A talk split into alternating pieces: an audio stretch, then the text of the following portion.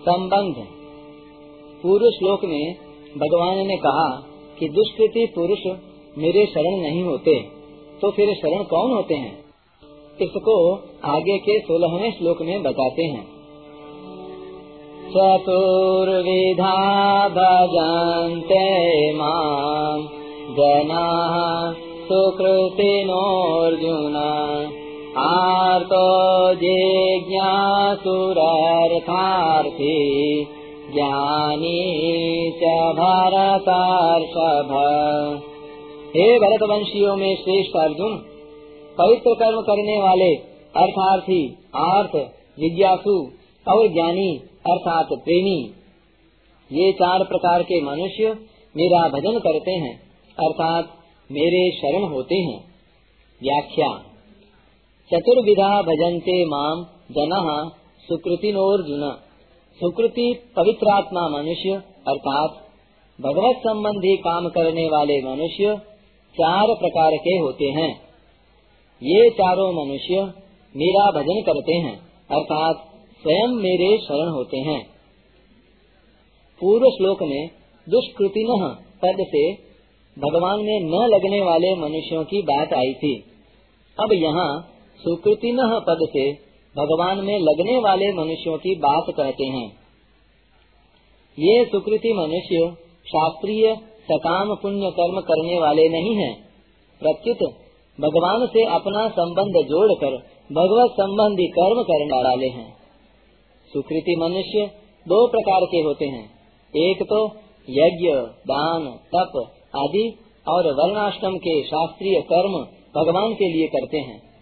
अथवा उनको भगवान के अर्पण करते हैं और दूसरे भगवान नाम का जप तथा कीर्तन करना, भगवान की लीला सुनना तथा कहना आदि केवल भगवत संबंधी कर्म करते हैं।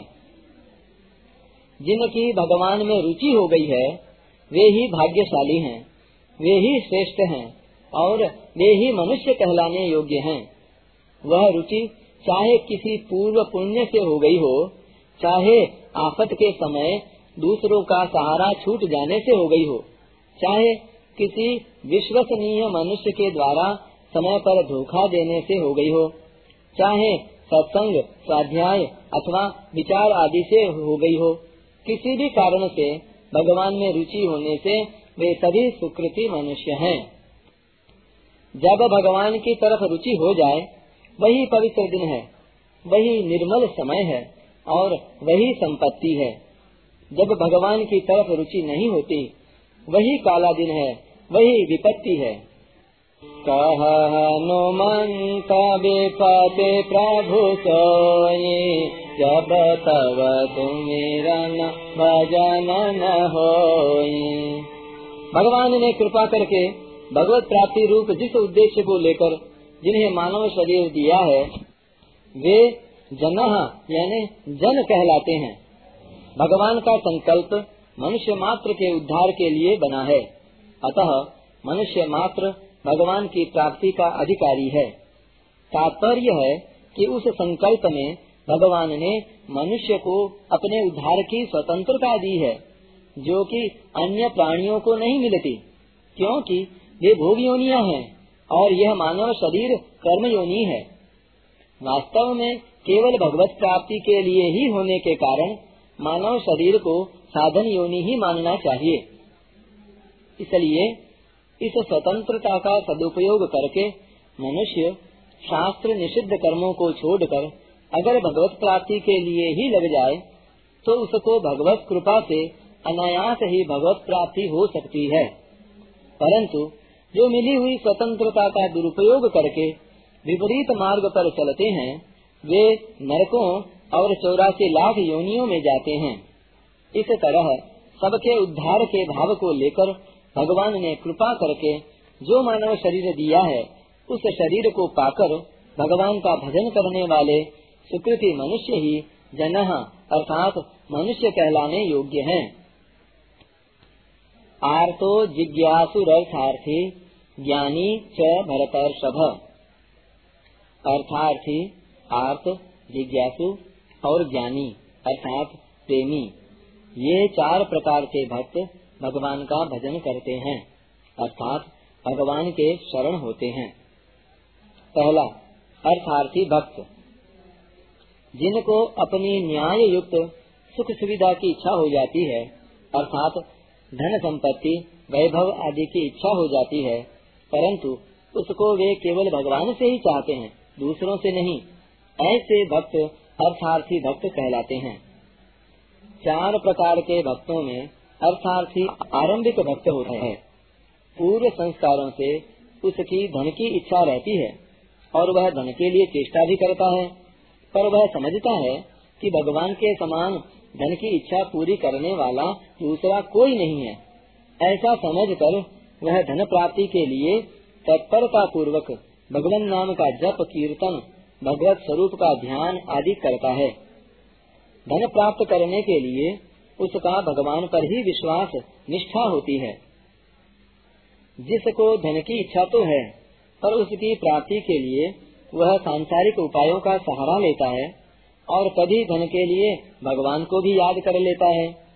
वह केवल अर्थार्थी, अर्थात अर्थ का भक्त है, भगवान का भक्त नहीं है। कारण कि उसमें धन की इच्छा ही मुख्य है।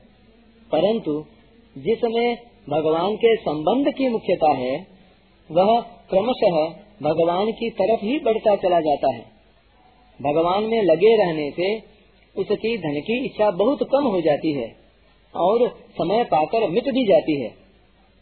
यही भगवान का अर्थार्थी भक्त है। इसमें मुख्यतया ध्रुव जी का नाम लिया जाता है। एक दिन बालक ध्रुव के मन में राजा की गोद में बैठने की इच्छा हुई, पर छोटी माँ ने बैठने नहीं दिया। उसने ध्रुव से कहा कि तूने भजन नहीं किया है, तू अभागा है, और अभागिन के यहाँ ही तूने जन्म लिया है, अतः तू राजा की गोद में बैठने का अधिकारी नहीं है। ध्रुव ने छोटी माँ की कही हुई सब बात अपनी माँ से कह दी। माँ ने कहा कि बेटा, तेरी छोटी माँ ने ठीक ही कहा है, क्योंकि भजन न तूने किया और न मैंने ही किया। इस पर ध्रुव ने माँ से कहा कि, माँ, अब तो मैं भजन करूँगा। ऐसा कहकर वे भगवत भजन करने के लिए घर से निकल पड़े और माँ ने भी बड़ी हिम्मत करके ध्रुव को जंगल में जाने के लिए आज्ञा दे दी। रास्ते में जाते हुए नारद जी महाराज मिल गए। नारद जी ने ध्रुव से कहा कि, अरे भोले बालक, तू अकेला कहाँ जा रहा है? यो भगवान जल्दी थोड़े ही मिलते हैं। तू जंगल में कहाँ रहेगा? वहाँ बड़े बड़े जंगली जानवर हैं, वे तेरे को खा जाएँगे। वहाँ तेरी माँ थोड़े ही बैठी है। तू मेरे साथ चल। राजा मेरी बात मानते हैं। मैं तेरा और तेरी माँ का प्रबंध करवा दूँगा।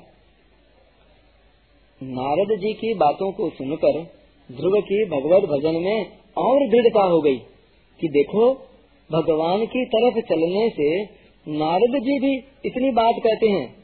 अब ये मेरे को घर चलने के लिए कहते हैं। पर पहले ये कहाँ गए थे?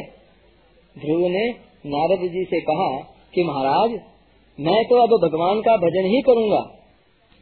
ध्रुव जी का ऐसा दृढ़ निश्चय देखकर नारद जी ने उनको, ओम नमो भगवते वासुदेवाय, यह द्वादशाक्षर मंत्र दिया।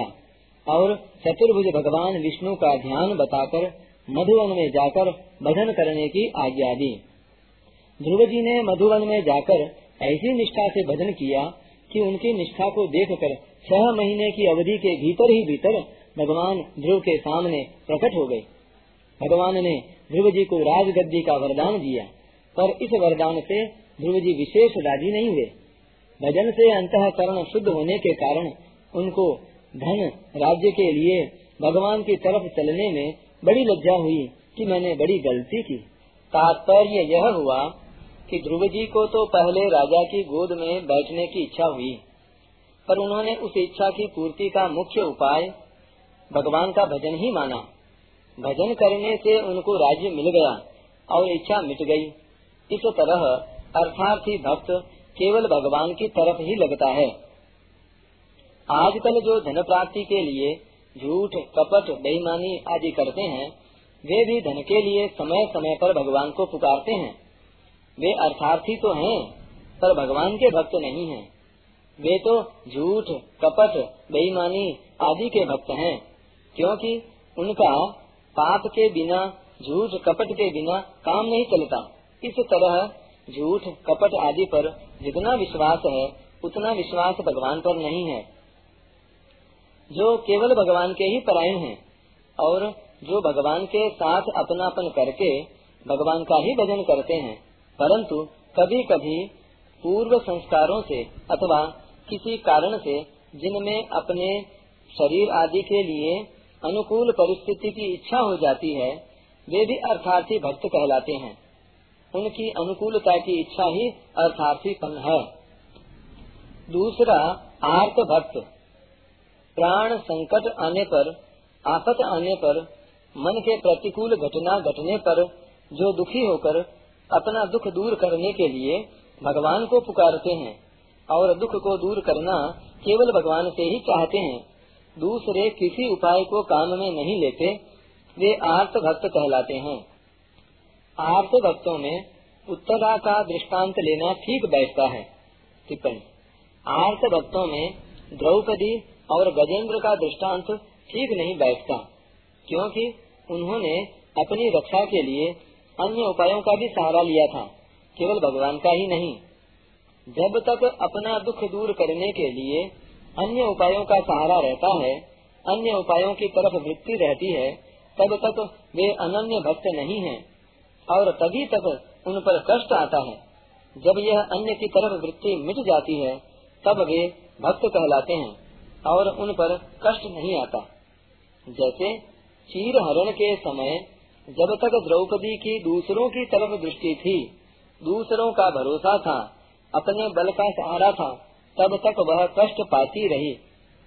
परंतु जब दूसरों की तरफ़ से तो क्या अपने हाथ से भी साड़ी को नहीं पकड़ा, अर्थात अपने बल का भी सहारा नहीं लिया, तब उसका अनन्य भाव हो गया और उसको दुख नहीं पाना पड़ा।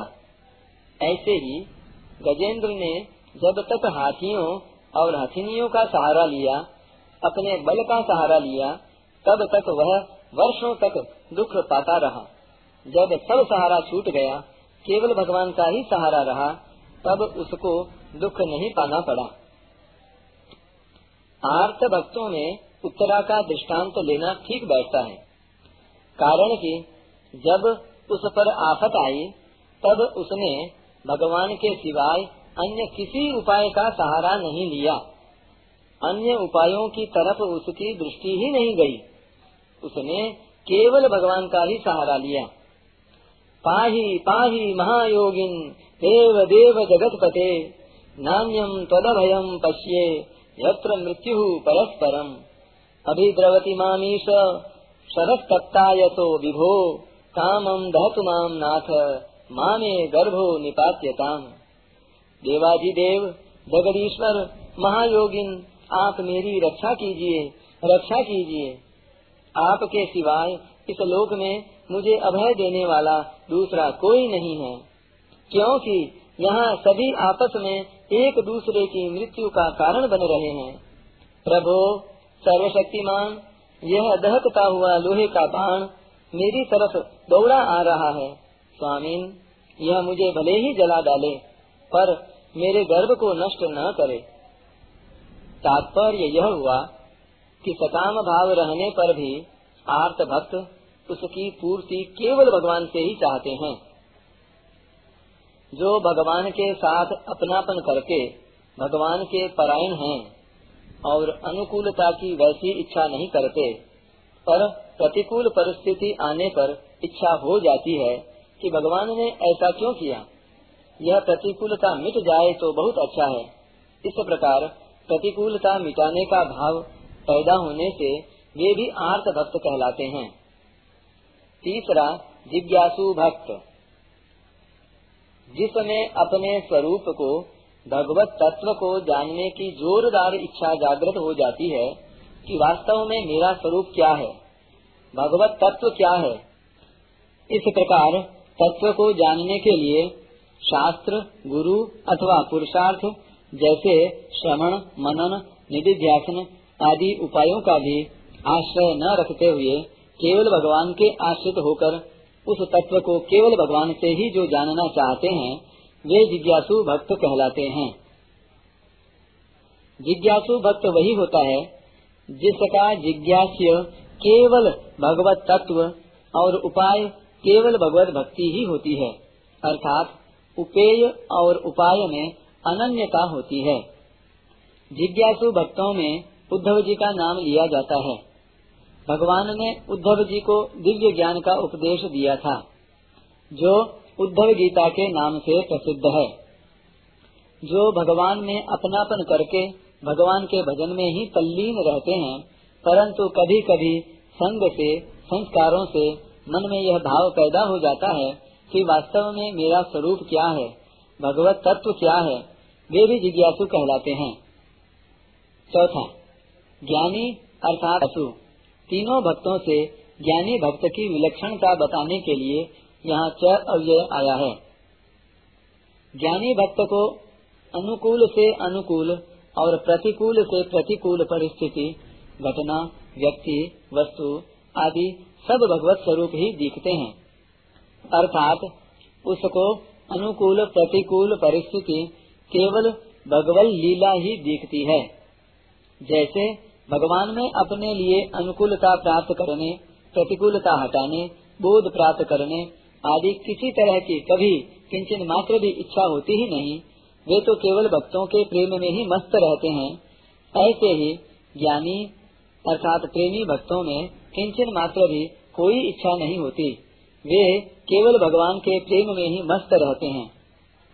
ज्ञानी अर्थात प्रेमी भक्तों में गोपिकाओं का नाम प्रसिद्ध है। देवर्षि नारद जी ने भक्ति सूत्र में भी यथा ब्रज गोपिका नाम कहकर गोपियों को प्रेमी भक्तों का आदर्श माना है। कारण कि गोपियों में अपने सुख का सर्वथा त्याग था। प्रियतम भगवान का सुख ही उनका सुख था।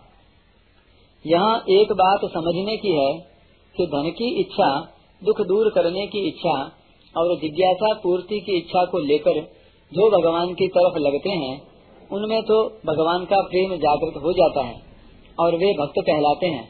परंतु जिनकी यह भावना रहती है कि अन्य उपायों से धन मिल सकता है, दुख दूर हो सकता है, जिज्ञासा पूर्ति हो सकती है, उनका भगवान के साथ संबंध न होने से उनमें प्रेम जागृत नहीं होता और उनकी भक्त संज्ञा नहीं होती।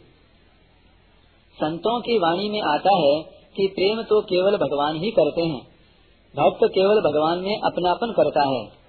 कारण कि प्रेम वही करता है जिसे कभी किसी से कुछ भी लेना नहीं है। भगवान ने जीव मात्र के प्रति अपने आप को सर्वथा अर्पित कर रखा है। और जीव से कभी कुछ भी प्राप्त करने की इच्छा की कोई संभावना ही नहीं रखी है। इसलिए भगवान ही वास्तव में प्रेम करते हैं। जीव को भगवान की आवश्यकता है। इसलिए जीव भगवान से अपनापन ही करता है। जब अपने आप को सर्वथा भगवान के अर्पित करने पर भक्त ने कभी कुछ भी पाने की कोई अभिलाषा नहीं रहती, तब वह ज्ञानी अर्थात प्रेमी भक्त कहा जाता है। अपने आप को सर्वथा भगवान के अर्पित कर देने से उस भक्त की सत्ता भगवान से किंचन मात्र भी अलग नहीं रहती। प्रत्युत उसकी जगह केवल भगवान की सत्ता ही रह जाती है। विशेष बात, पहली। चार लड़के खेल रहे थे। इतने में उनके पिताजी चार आम लेकर आए। उनको देखते ही एक लड़का आम मांगने लग गया। और एक लड़का आम लेने के लिए रो पड़ा। पिताजी ने उन दोनों को एक एक आम दे दिया। तीसरा लड़का न तो रोता है और न माँगता है, केवल आम की तरफ़ देखता है। और चौथा लड़का आम की तरफ़ न देखकर जैसे पहले खेल रहा था, वैसे ही मस्ती से खेल रहा है। उन दोनों को भी पिताजी ने एक एक आम दे दिया। इस प्रकार चारों ही लड़कों को आम मिलता है। यहाँ आम मांगने वाला लड़का अर्थार्थी है, रोने वाला लड़का आर्त है, केवल आम की तरफ़ देखने वाला जिज्ञासु है, और आम की परवाह न करके खेल में लगे रहने वाला लड़का ज्ञानी है। ऐसे ही अर्थार्थी भक्त भगवान से अनुकूलता माँगता है। आर्थ भक्त भगवान से प्रतिकूलता दूर कराना चाहता है। जिज्ञासु भक्त भगवान को जानना चाहता है, और ज्ञानी अर्थात प्रेमी भक्त भगवान से कुछ भी नहीं चाहता। अर्थार्थी आर्थ जिज्ञासु और ज्ञानी, ये चारों ही भक्त भगवान निष्ठ हैं। अतः इनको योग भ्रष्ट पुरुषों में नहीं लिया जा सकता। ऐसे ही अर्थार्थी और आर्थ ये दोनों सकाम पुरुषों से अलग हैं, क्योंकि इन दोनों भक्तों में भगवान का आश्रय मुख्य है। सकाम पुरुष कामना पूर्ति में ही लगे रहने के कारण हृदय ज्ञान है। इसलिए उनको आसुरी संपत्ति वाले पुरुषों में लिया गया है। यद्यपि अर्थार्थी आदि भक्तों में जो कुछ न्यूनाधिकता है, वह कामना के कारण ही है, परंतु कामना होते हुए भी वे हृतज्ञान नहीं है। उनको तो भगवान ने सुकृतिन और उदारा कहा है?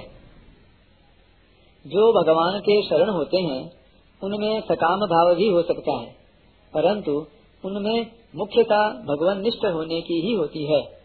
इसलिए उनकी भगवान के साथ जितनी जितनी घनिष्ठता होती जाती है, उतना उतना ही उनमें सकाम भाव मिटता जाता है और विलक्षणता आती जाती है। इसलिए उनको भगवान ने उदारा कहा है और ज्ञानी भक्त को अपना स्वरूप बताया है। ज्ञानी त्वात्मैव में मतम। दूसरी विशेष बात। भगवान के साथ अपनापन मानने के समान दूसरा कोई साधन नहीं है। कोई योग्यता नहीं है। कोई बल नहीं है। कोई अधिकारिता नहीं है। भगवान का प्राणी मात्र पर अपनापन सदा से है और सदा ही रहेगा। उस अपनेपन को केवल प्राणी ही भूला है और उसने भूल से संसार के साथ अपनापन मान लिया है। अतः उस भूल से किए हुए अपनेपन को हटाना है और प्रभु के साथ जो स्वतः सिद्ध अपनापन है, उसको मानना है। प्रभु को अपना मानने में मन, बुद्धि आदि किसी की सहायता नहीं लेनी पड़ती, जबकि दूसरे साधनों में मन, बुद्धि आदि की सहायता लेनी पड़ती है। भगवान के साथ अपनापन होने पर, अर्थात मैं केवल भगवान का ही हूँ और केवल भगवान ही मेरे हैं, ऐसा दृढ़ता से मान लेने पर साधक भक्त को अपने कहलाने वाले अंतकरण में भावों की, गुणों की कमी भी दिख सकती है। पर भगवान के साथ अपनापन होने से वह टिकेगी नहीं। दूसरी बात, साधक भक्त में कुछ गुणों की कमी रहने पर भी भगवान की दृष्टि केवल अपने पन पर ही जाती है। गुणों की कमी पर नहीं। कारण कि भगवान के साथ हमारा जो अपनापन है, वह वास्तविक है। भगवान का अपनापन तो दुष्ट से दुष्ट मनुष्य पर भी वैसा ही है। इसलिए सोलहवें अध्याय में आसुरी प्रकृति वालों का वर्णन करते हुए भगवान कहते हैं कि क्रूर द्वेष करने वाले नराधम दुष्टों को मैं आसुरी योनियों में गिराता हूँ। इस प्रकार भगवान उनको आसुरी योनियों में गिराकर शुद्ध करते हैं। जैसे माता अपने बच्चे को स्नान कराती है तो उसकी सम्मति नहीं लेती। ऐसे ही उनको शुद्ध करने के लिए भगवान उनकी सम्मति नहीं लेते, क्योंकि भगवान का उन पर अपनापन है। भगवान के साथ अपनापन का संबंध पहले से ही है। फिर भी कोई कामना उत्पन्न हो जाती है तो भक्त का भगवान के साथ अपनेपन का संबंध मुख्य होता है और कामना गौण होती है। इस दृष्टि से ये भक्त पहली श्रेणी के हैं।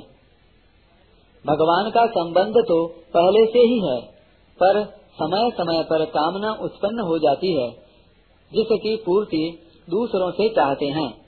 जब दूसरों से कामना की पूर्ति नहीं होती, तब अंत में भगवान से चाहते हैं। इस तरह अनन्यता की कमी होने के कारण ये भक्त दूसरी श्रेणी के हैं। जहाँ केवल कामना पूर्ति के लिए ही भगवान के साथ अपनेपन का संबंध किया जाए, वहाँ कामना मुख्य होती है और भगवान का संबंध गौण होता है। इस दृष्टि से ये भक्त तीसरी श्रेणी के हैं। मार्मिक बात। कामना दो तरह की होती है, पारमार्थिक और लौकिक। पहली, पारमार्थिक कामना। पारमार्थिक कामना दो तरह की होती है, मुक्ति की, यानी कल्याण की, और भक्ति की, अर्थात भगवत प्रेम की। जो मुक्ति की कामना है, उसमें तत्व को जानने की इच्छा होती है, जिसे जिज्ञासा कहते हैं। यह जिज्ञासा जिसमें होती है, वह जिज्ञासु होता है। गहरा विचार किया जाए तो जिज्ञासा कामना नहीं है, क्योंकि वह अपने स्वरूप को, अर्थात तत्व को जानना चाहता है, जो वास्तव में उसकी आवश्यकता है। आवश्यकता उसको कहते हैं, जो ज़रूर पूरी होती है, और पूरी होने पर फिर दूसरी आवश्यकता पैदा नहीं होती। यह आवश्यकता सत विषय की होती है। कामना वह होती है जो कभी पूरी नहीं होती। एक कामना पूरी होने पर फिर दूसरी कामना पैदा हो जाती है। जैसे धन की कामना हुई। जितना धन चाहता है, उतना धन मिल जाए तो फिर और अधिक धन की कामना होती है। धन की तरह ही मान बढ़ाई की, जीने की, भोग की, निरोगता की, यश कीर्ति की, स्त्री पुत्र की, आदि आदि, उत्पत्ति विनाशशील वस्तुओं की कामना होती है। ये धन आदि वस्तुएँ अपनी नहीं हैं क्योंकि कामना असत विषय की होती है। कामना पूर्ति के बाद फिर और कामना पैदा हो जाती है। इस प्रकार अपूर्ति ही बाकी रहती है। अतः कामना त्याज्य है, क्योंकि ये चीज़ें तो रहेंगी नहीं, और उनकी पूर्ति के लिए की हुई कामना और प्रयत्न ये दोनों ही निष्फल होंगे। दूसरी कामना प्रभु प्रेम प्राप्ति की होती है। उसको प्राप्ति तो कहते हैं, पर वास्तव में वह प्राप्ति अपने लिए नहीं होती। प्रत्युत प्रभु के लिए ही होती है। उसमें अपना किंचन मात्र प्रयोजन नहीं रहता। प्रभु के समर्पित होने का ही प्रयोजन रहता है। प्रेमी तो अपने आप को प्रभु के समर्पित कर देता है, जो कि उसी का अंश है। मुक्ति की अपेक्षा भक्ति की कामना श्रेष्ठ है, क्योंकि मुक्ति में स्वयं मुक्त होना चाहता है। और भक्ति में भगवान के समर्पित होना चाहता है। तात्पर्य है कि मुक्ति में लेने की इच्छा और भक्ति में देने की इच्छा रहती है। इसलिए मुक्ति में तो सूक्ष्म अहम रहता है, पर भक्ति में अहम बिल्कुल नहीं रहता। उपरयुक्त दोनों ही पारमार्थिक कामनाएँ वास्तव में कामना नहीं है। दूसरी लौकिक कामना। लौकिक कामना भी दो तरह की होती है। सुख प्राप्त करने की और दुख दूर करने की। शरीर को आराम मिले, जीते जी मेरा आदर सत्कार होता रहे और मरने के बाद मेरा नाम अमर हो जाए, मेरा स्मारक बन जाए, कोई ग्रंथ बना दे, जिसको लोग देखते रहें, पढ़ते रहें और यह जान जाएँ कि ऐसा कोई विलक्षण पुरुष हुआ है। मरने के बाद स्वर्ग आदि में भोग भोगते रहें। आदि आदि लौकिक सुख प्राप्ति की कामनाएँ होती हैं। ऐसी कामनाओं से तो वासना ही बढ़ती है, जिससे बंधन और पतन ही होता है, उद्धार नहीं होता। यह कामना आसुरी संपत्ति है, इसलिए यह त्याज्य है। दूसरी कामना दुख दूर करने की है। दुख तीन प्रकार के हैं आदि दैविक आदि भौतिक और आध्यात्मिक। अतिवृष्टि। अनावृष्टि, सर्दी, गर्मी, वायु आदि से जो दुख होता है, उसको आदि दैविक कहते हैं। यह दुख देवताओं के अधिकार से होता है। सिंह, सांप, चोर आदि प्राणियों से जो दुख होता है, उसको आदि भौतिक कहते हैं। शरीर और अंतकरण को लेकर जो दुख होता है, वह आध्यात्मिक होता है। आध्यात्मिक दुख के दो प्रकार हैं, आधि और व्याधि। मन की चिंता आधि है और शरीर का रोग व्याधि है। आदि भी दो तरह की होती है। एक पागलपन और दूसरे चिंता, शोक, भय, उद्वेग आदि। पागलपन तो प्रारब्ध से होता है और चिंता, शोक आदि अज्ञान से होते हैं। ज्ञान होने पर चिंता, शोक आदि तो मिट जाते हैं, पर पागलपन प्रारब्ध वशात हो सकता है। इन दुखों को दूर करने की और सुख प्राप्त करने की जो कामना होती है, वह सर्वथा निरर्थक है, क्योंकि उस कामना की पूर्ति नहीं होती। पूर्ति हो भी जाती है तो दूसरी नई कामना पैदा हो जाती है, और अंत में अपूर्ति ही बाकी रहती है। इसलिए इन दोनों कामनाओं की पूर्ति किसी भी मनुष्य की कभी भी नहीं हुई, न होती है और न भविष्य में ही पूरी होने वाली है। परिशिष्ट भाव। चौदहवें श्लोक में भगवान ने कहा था कि मेरी शरण लेने वाले भक्त गुणमयी माया को तर जाते हैं। वे शरण लेने वाले भक्त कौन हैं? इसको अब इस श्लोक में बताते हैं। पूर्व श्लोक में दुष्कृति मनुष्यों की और इस श्लोक में सुकृति मनुष्यों की बात आई है, जो हमारे से अलग है, उस संसार को अपना मानना सबसे बड़ा दुष्कृत अर्थात पाप है, और जो हमारे से अभिन्न है, उन भगवान को अपना मानना सबसे बड़ा सुकृत अर्थात पुण्य है। अतः जो संसार को अपना मानते हैं, वे दुष्कृति हैं, और जो भगवान को अपना मानते हैं, वे सुकृति हैं। भोगी मनुष्य भगवान में नहीं लगता। इसलिए अर्थार्थी तो भगवान का भक्त हो सकता है, पर भोगार्थी भगवान का भक्त नहीं हो सकता। कारण कि भोगार्थी में संसार की लिप्तता अधिक होती है और अर्थार्थी में लिप्तता कम होती है तथा भगवान की मुख्यता होती है। कुछ अंश में भगवान के सिवाय अन्य सत्ता की मान्यता होने के कारण ही भक्त अर्थार्थी, आर्थ अथवा जिज्ञासु होता है। अगर अन्य सत्ता की मान्यता सर्वथा न हो तो वह ज्ञानी, प्रेमी हो जाता है। तात्पर्य है कि भगवान के सिवाय दूसरी सत्ता मानने से ही ये चार भेद होते हैं। वास्तव में एक भगवान की सत्ता के सिवाय दूसरी सत्ता संभव ही नहीं है। जो विज्ञान सहित ज्ञान को, अर्थात परमात्मा के समग्र रूप को जानना चाहता है, वह जिज्ञासु है। जिज्ञासु भगवान के ऐश्वर्य, प्रभाव, सामर्थ्य को जानना चाहता है, इसलिए भगवान की लीला कथा में उसको विशेष रस आता है।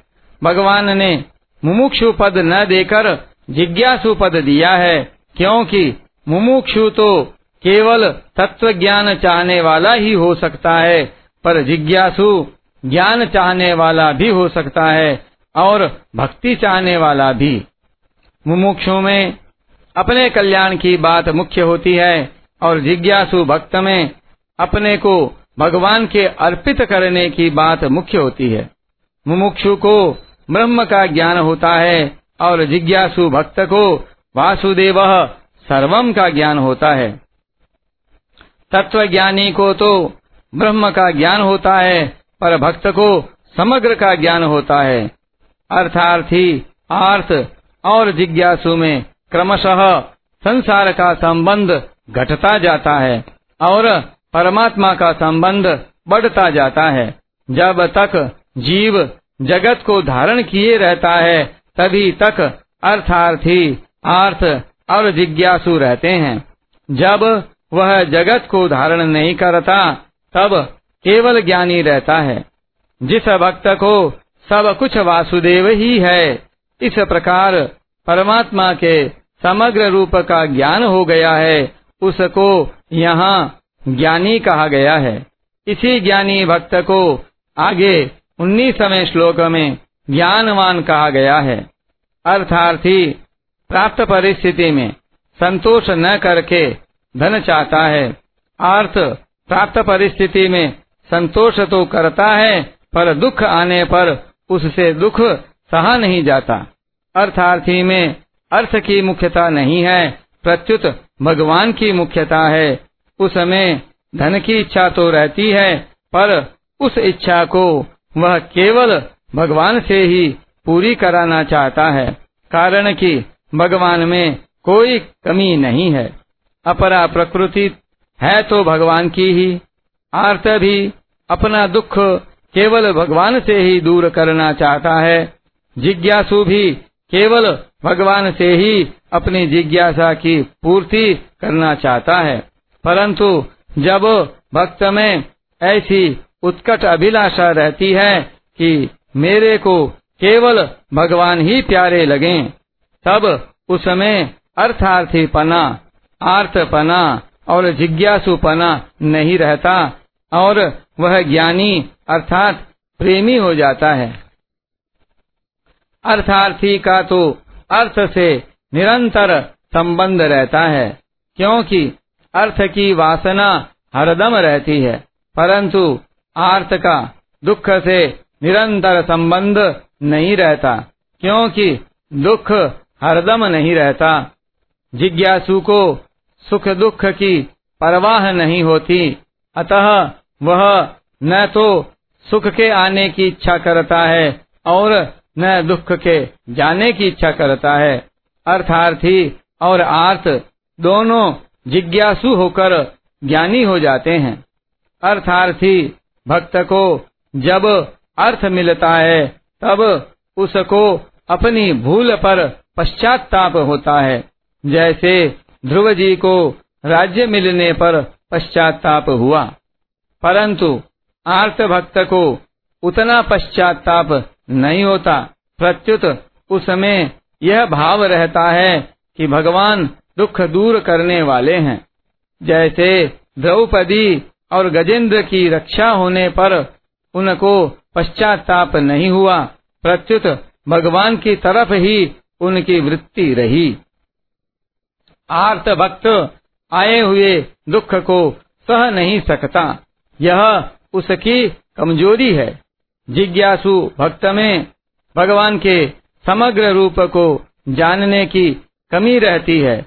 उसको मुक्ति तत्व ज्ञान होने पर भी संतोष नहीं होता। प्रत्युत उसमें प्रेम प्राप्त करने की भूख रहती है, परंतु ज्ञानी भक्त की दृष्टि में एक वासुदेव के सिवाय अन्य सत्ता लेश मात्र भी नहीं होती।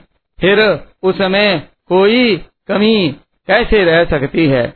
इसलिए भगवान ने ज्ञानी भक्त को अपना स्वरूप बताया है। ज्ञानी स्वात्मैव मे मतम।